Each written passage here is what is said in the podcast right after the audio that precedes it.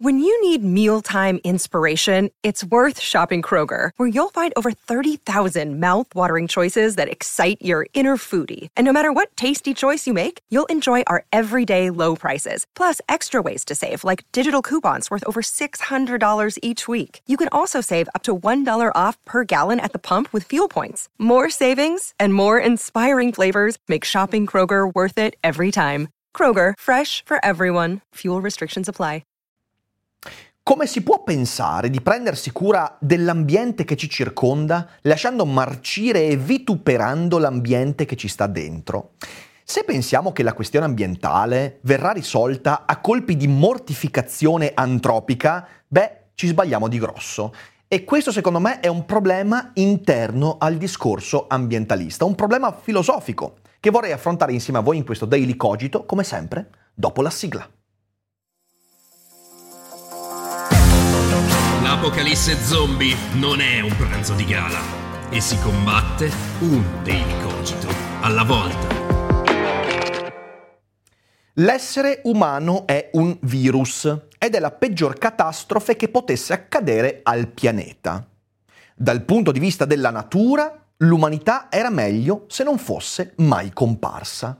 Queste sono rispettivamente dichiarazioni di intenti della Extinction Rebellion Movement e la seconda è una delle dichiarazioni pubbliche rilasciate a nome del movimento Ultima Generazione, che vi ricordo è una costola italiana dell'Extinction Rebellion Movement, i quali sono attualmente eh, le, i movimenti con maggior visibilità proprio nell'ambito ambientalista, movimenti di cui si parla molto spesso anche a causa dei loro flash mob, quando vanno e eh, buttano vernice sulle, eh, sulle, opere d'arte, qualche giorno fa a Bologna hanno eh, cosparso la strada con un colorante verde, fanno molto rumore. E sono posizioni eh, simili tra loro e molto trasversali in tutto il mondo dell'ambientalismo divulgativo e popolare. E dico questo perché l'ambientalismo non è soltanto di questo tipo, c'è un ambientalismo scientifico di cui poi parleremo e che va preservato proprio da questo tipo di posizioni che però, dicevo, sono molto trasversali, non solo perché fanno molto rumore, quindi catturano l'attenzione, ma anche perché intercettano un sentimento che preesiste all'emergenza climatica.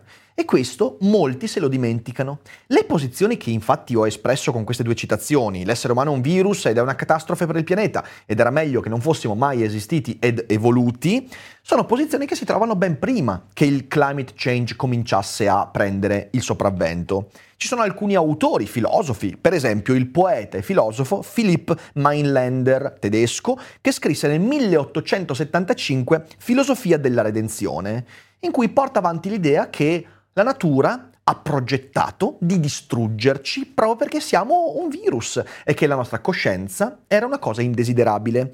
Oppure un altro autore, Peter Zapfe, che eh, creò delle opere fra il 1960 e il 1980 parlando appunto dell'essere umano come creatura eh, da spazzare via, indesiderabile, e che la coscienza era una grave colpa da cui mondare l'universo e tutte queste cose qua. Sono i cosiddetti estinzionisti e mm, preesistono anche al cambiamento climatico, preesistono a questa emergenza e questo tipo di discorso ha trovato spazio proprio all'interno di quell'ambientalismo. Infatti il movimento ambientalista non è soltanto questo per fortuna, è anche ricerca scientifica, è misurazione empirica, è progettualità tecnologica e non solo demonizzazione eh, ideologica, mortificazione morale e decrescita intellettiva. L'ambientalismo va ripulito da questo rumore ideologico che ha una connotazione ben precisa e rischia di danneggiare lo stesso movimento ambientalista. Quindi cerchiamo di ragionarci, cerchiamo di dire anche il perché questo tipo di posizioni andrebbero allontanate attivamente dal discorso ambientalista. Se vogliamo eh, mondare il rumore che disturba la nostra visione del mondo, la nostra comprensione, beh, abbiamo tanti mezzi. La filosofia è un modo per ripulire l'intelletto, ma poi lo sponsor di oggi è un metodo per ripulire anche tutti quei fastidi che derivano dall'entrare nei siti online, dall'usare eh, le nostre risorse per eh, informarci. Sto parlando ovviamente del nostro sponsor NordVPN.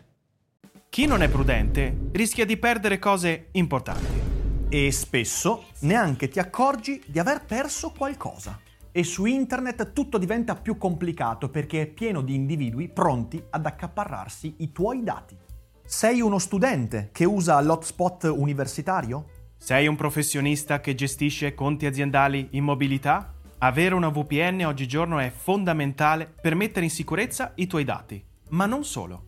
Ti permette anche di gestire autonomamente il tuo indirizzo IP, avere accesso a contenuti altrimenti non disponibili nel tuo paese e gestire in tutta tranquillità le tue attività più delicate. E grazie a Daily Cogito puoi avere accesso a NordVPN con lo sconto esclusivo della nostra community. Vai nel link in descrizione e metti in sicurezza la tua navigazione oggi stesso.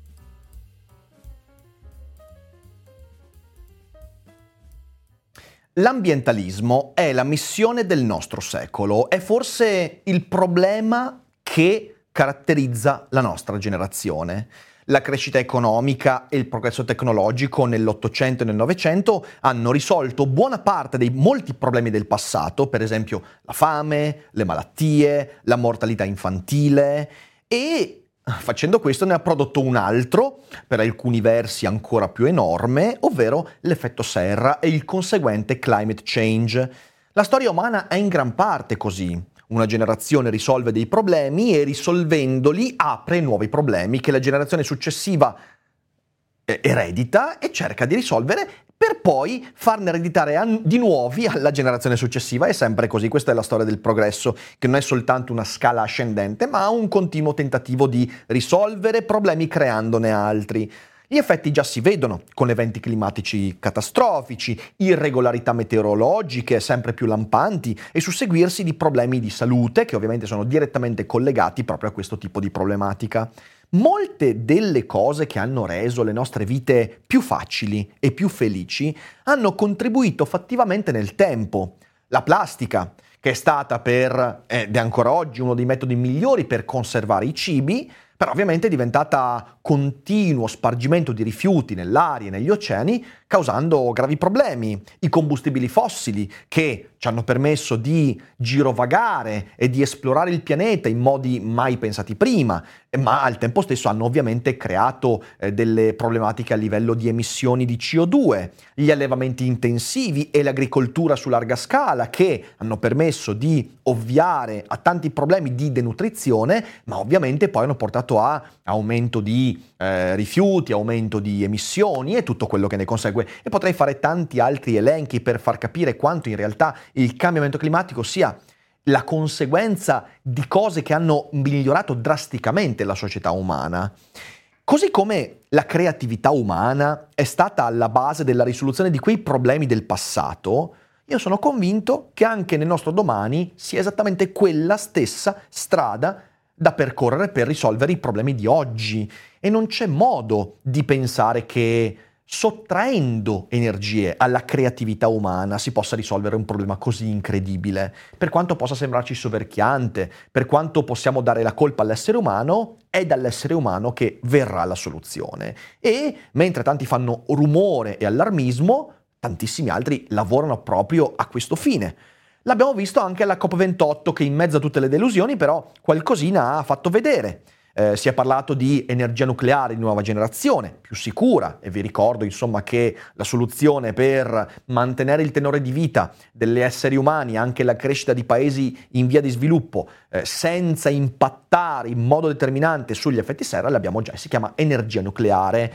Eh, oppure abbiamo visto anche tecnologie di cattura del carbonio, della CO2 che stanno avanzando sempre di più e ormai sembrano essere eh, anche molto più che futuribili, sembrano essere prossime alcune di questo. Nuovi modi di produrre batterie, riducendo l'impatto, riducendo l'uso delle materie prime e anche la vita delle batterie, soluzioni per l'autoproduzione energetica e la distribuzione di quell'autoproduzione, che sono sempre migliori e potrebbero creare comunità energetiche autonome che diventano anche fattori di profitto quando poi rivendo quel tipo di energia. Sono tante cose interessanti e mi fa dire che la soluzione, anche in questo caso, sarà tecnologica, ma non perché io sia un positivista, ma perché la tecnologia è lo strumento che l'evoluzione ci ha dato per migliorare la nostra vita, per reagire e per avere un impatto positivo anche sull'ambiente circostante. Ed è quella la strada, perché non ne abbiamo altre. Accanto a questo, ovviamente, bisogna creare un discorso ambientalista e lo si sta facendo in modo assolutamente eh, anche lì molto impattante positivamente parlando, eh, creare maggior consapevolezza nel consumo e nel modo con cui ci relazioniamo alle cose che ci circondano e ci mancherebbe. Negli anni però le idee e le teorie degli autori che io ho citato prima, quindi Peter Zapfe o Philip Mainlander e tanti altri, si sono infiltrate nelle paure serpeggianti che la pubblica opinione nutre nei confronti del climate change.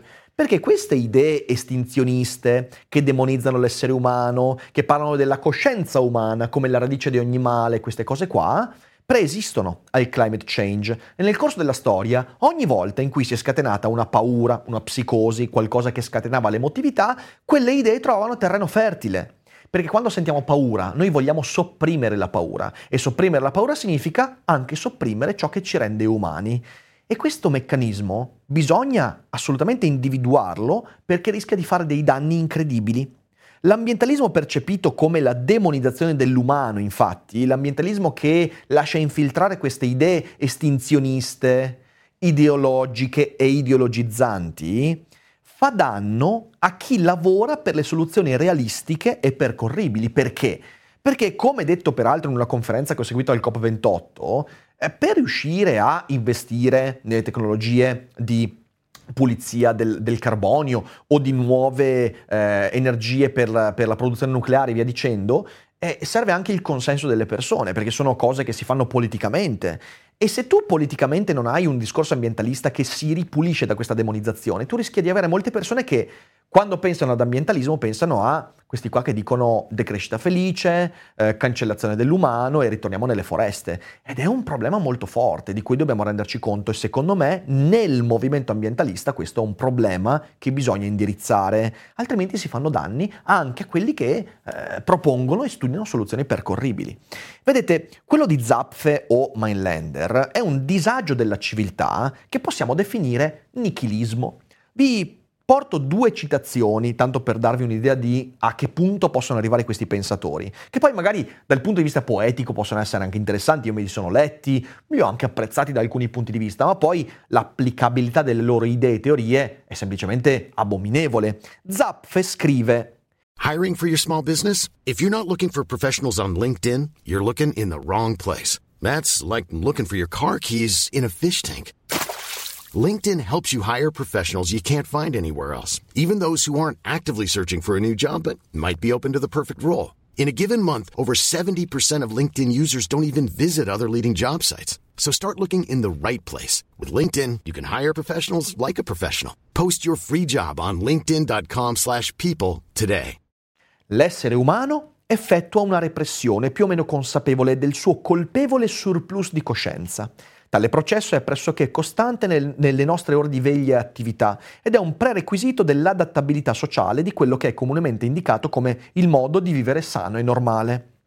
Zapfe qui dice che il nostro essere coscienti, che è una malattia e non un'opportunità, è una cosa che continuamente cerchiamo di reprimere, come se l'essere coscienti e consapevoli, Lovecraftianamente parlando, fosse indesiderabile, fosse terribile, fosse una maledizione. Da questo punto di vista, le conseguenze che Zapfe trae è che essere umani è indesiderabile, essere umani è una maledizione di per sé. Che capite è una posizione abbastanza forte, per non dire altro. C'è un testo molto famoso poi di Thomas Ligotti, eh, che è La cospirazione contro la razza umana, testo che io consiglio anche di leggere per capire a che punto arrivano certe riflessioni, e in cui Ligotti, che è un autore contemporaneo, che ha scritto anche cose molto belle di letteratura, fa una ricostruzione dei movimenti e dei pensieri estinzionisti, e cita anche Mainlander, cita Zapfe, cita Choran, cita Lovecraft, e Ligotti scrive queste parole. Si può ipotizzare svogliatamente che la natura abbia un piano in mente per l'umanità e che ci abbia sviluppati come un mezzo per autoannullarsi, in modo simile al dio di Mainlander, Un'idea non convenzionale certo, ma non la più strana che abbiamo sentito alla quale abbiamo aderito. Potremmo almeno prendere in considerazione l'ipotesi e vedere dove conduce. Se risultasse impraticabile, che male potrebbe esserci? Ma fino ad allora perché non seguire il piano della natura, che prevede il saccheggio della terra da parte nostra come modo paradossale di viverci meglio o viverci come la nostra natura ci spinge a fare? L'idea qui di Ligotti, che segue l'idea del dio autoannullante di Mindlander, cioè Mindlander pensa di aver, che, che esista un dio che ha creato l'umanità per autodistruggersi, cioè Dio si autodistrugge attraverso l'umanità. Allo stesso modo, dice Ligotti, possiamo pensare alla natura. Perché non ipotizzare che la natura abbia prodotto l'umanità come mezzo di annullamento della natura? Sono teorie, di nuovo, che possono sembrare interessanti dal punto di vista letterario, poetico, però poi nell'applicazione reale fanno e come dei danni, nonostante quello che dice Ligotti. Perché se tu ti convinci che l'umanità è un virus, che è il prodotto malato di una natura, che attraverso l'umanità si vuole autodistruggere, capisci che c'è un problema, perché significa che allora la ricerca di qualsiasi soluzione è stupida, è superflua. Perché dietro questo nichilismo c'è un fatalismo aberrante, abominevole, che porta ad adottare delle visioni assolutamente mortificanti dell'animo umano. Il movimento ambientalista deve rendersi conto che le frange più estreme e visibili e raccontate sono contagiate proprio da questo male della civiltà. Un male del, della civiltà che denuncia ogni elemento umano come demoniaco. Questo tipo di atteggiamento non crede al progresso tecnologico. Quindi vede in tutte le cose di cui al COP28 si è parlato, dalle tecnologie di carbon capture alla nuova energia nucleare, alle ricerche eh, sulla eh, autoproduzione energetica e tutte queste cose qua, tutte cose che cercheranno non solo di rendere più sostenibile la produzione energetica, ma anche di mantenere il tenore di vita dell'umanità, perché quello è un, un passaggio piuttosto importante, non crede a questo progresso non crede alla cooperazione scientifica, perché partendo dall'idea che ciò che abbiamo dentro è malato di per sé, la cooperazione non può che portare a un aumento di quella malattia. Non crede alla sopravvivenza, anzi il movimento per la eh, estinzione volontaria e per rebellion, rebellion, extinction e via dicendo, eh, fanno uso proprio di frasi, di posizioni che adottano l'idea che in fin dei conti l'umanità era meglio che non fosse esistita. Capite bene che questo è un presupposto da cui è difficile trarsi se si vuole trovare una soluzione reale. E infatti l'unica proposta di questa frangia ideologica dell'ambientalismo è quella di dire noi dovremmo fare dieci passi indietro, magari non estinguerci ma smettere di, fa- di, fare figli, smettere di costruire case, smettere di mh, mm, spostarci, smettere anche di curarci, di ricercare scientificamente, perché se vogliamo la decrescita felice, che non è mai felice, beh allora dobbiamo smettere di fare un sacco di cose. E io credo che non sia esattamente la soluzione adeguata. I simboli che prendono di mira, infatti, e parlo soprattutto dei, eh, dei, membri di ultima generazione, i simboli che prendono di mira, le opere d'arte, le opere creative e via dicendo, sono proprio emblematiche perché sono opere d'arte che sono il nemico in quanto rappresentano la parte più costruttiva e creativa dell'umanità. Da un punto di vista inconscio, perché imbrattare opere d'arte? Se non per mostrare che anche la parte migliore dell'umanità è in realtà un danno. È questo ciò che muove queste azioni. Certamente sono mosse anche da una volontà di visibilità, perché ovviamente quando fanno quelle robe fanno notizia, ma inconsciamente, inconsapevolmente, quello che stanno dicendo è la Gioconda, i quadri di Picasso, Matisse e via dicendo, che sono in realtà dal mio punto di vista uno degli elementi più esplorativi e creativi dell'esistenza umana, proprio in quanto elementi positivi dell'umanità contraddirebbero quel presupposto secondo cui l'umanità è sterco, è male, è inferno, è demonio. Ed è la stessa scintilla, quella che porta i Van Gogh a produrre il cielo stellato, che ci permetterebbe poi di trovare le vie d'uscita dalla nostra tragedia, la tragedia del cambiamento climatico. Perché, eh, basta leggere un po' di filosofia per capire questo, non c'è veramente una differenza di natura fra l'artista che vuole vedere un mondo diverso e produce un'opera che fa sognare delle generazioni con lo scienziato, l'ingegnere che si impegna e dedica la sua esistenza a trovare una soluzione per produrre energia in modo pulito o per catturare il carbonio o per... Sono, tutti, sono tutte scintille di creatività che arrivano da un'umanità che non può detestarsi. Non può odiarsi un'umanità che produce queste vie d'uscita, queste soluzioni. E chiunque voglia odiare l'umanità, odiare questi slanci di creatività, sta facendo male anche a chi cerca le vere soluzioni. Come potremmo mai pensare che i tredicenni di oggi possano agire con coraggio e consapevolezza nella risoluzione del cambiamento climatico se le voci che li raggiungano continuamente mortificano e demonizzano la scintilla stessa della loro potenziale creatività. Come possiamo pensare di coltivare una generazione di, perso- di persone consapevoli e di nuovo creative che possono trovare quelle soluzioni di cui c'è bisogno se continuiamo a ripetere loro e facciamo arrivare loro le voci di chi dice che l'umanità era meglio non fosse mai esistita, che l'umanità è un virus, che è un male. Con che coraggio posso cercare soluzioni per la mia miglior vita di domani se mi convinco di essere parte di un virus, di una malattia, di un morbo da estirpare? Questo, signore e signori, è un problema. Perché se vogliamo avere tredicenni oggi che fra 7, 8, 10 anni studiano e dedicano la vita a trovare quelle soluzioni, dobbiamo trovare un modo per parlare dell'ambientalismo e parlare del nostro impatto sull'ambiente senza considerare l'umanità come un cancro. Se noi continuiamo a dare voce a queste persone, a queste idee, a, queste, a questi disagi della civiltà, perché sono semplicemente questo, rischiamo di tirarci la zappa sui piedi perché coltiveremo persone che in realtà diranno ma chi me lo fa fare? Sono un virus, sono un cancro. Allora, finché posso, me la godo, che è un po' poi l'atteggiamento che spesso ha portato ai problemi che stiamo affrontando. Serve una nuova generazione, non una ultima generazione, anche queste parole fanno la differenza. Non c'è nessuna ultima generazione. Serve una nuova generazione di ambientalisti che riesca a coinvolgere le persone in questa missione come fosse un'avventura di esplorazione e non una tortura di autodistruzione.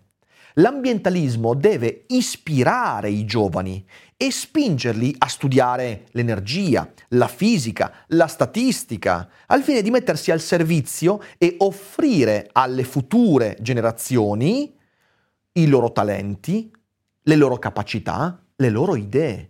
Di nuovo, un'offerta serve e l'offerta si fa con l'ispirazione.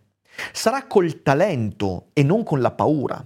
Sarà con l'ispirazione e non con l'estinzione che l'umanità di oggi, forse, e quella di domani, riuscirà a trovare il modo per impattare positivamente su questo problema devastante, incredibile, che è il cambiamento climatico. Dobbiamo tornare a raccontare l'ambientalismo senza dare voce a queste idee malsane che purtroppo si infilano perché colpiscono una parte emotiva e forse un po' incancrenita della nostra vita. E allora l'invito che io faccio è proprio a quegli ambientalisti che eh, sono scienziati, sono persone pragmatiche, che usano il loro tempo, i loro talenti per credere in una soluzione, per lavorare al fine di una soluzione, per lavorare alla cooperazione, all'ispirazione. E vi dico, bisogna prendere le distanze da certe persone che usano l'ambientalismo soltanto per reiterare quel disagio della civiltà che nel nichilismo ha trovato terreno fertile. Perché altrimenti i tredicenni, i quindicenni di oggi, sentendo arrivare soltanto quelli che imbrattano le opere d'arte, continuano a dire ma a me chi me lo fa fare? E quella è la via per il disastro. Perciò questo secondo me è uno dei problemi all'interno del movimento ambientalista. Ovviamente con questo non sto negando che ci sia un problema ambientale, l'ho detto, ci mancherebbe, ma credo che si debba cambiare un po' direzione, soprattutto i media che danno sempre molto risalto a certi atti di puro narcisismo, dimenticandosi che in realtà in giro per il mondo è pieno di gente che lavora e si fa un mazzo così, credendo in se stesse, credendo nell'umanità, credendo nella scintilla di creatività che un tempo portava ai eh, quadri di Van Gogh oggi può portare anche alle nuove energie nucleari, alle nuove soluzioni per migliorare il nostro impatto sul mondo. E con questo è tutto. Se siete in live non uscite perché adesso leggiamo qualche commento. A tutti gli altri condividete la puntata, lasciate un commento e poi ci risentiamo con, prossime, con i prossimi episodi. Grazie mille a tutti e ci vediamo presto.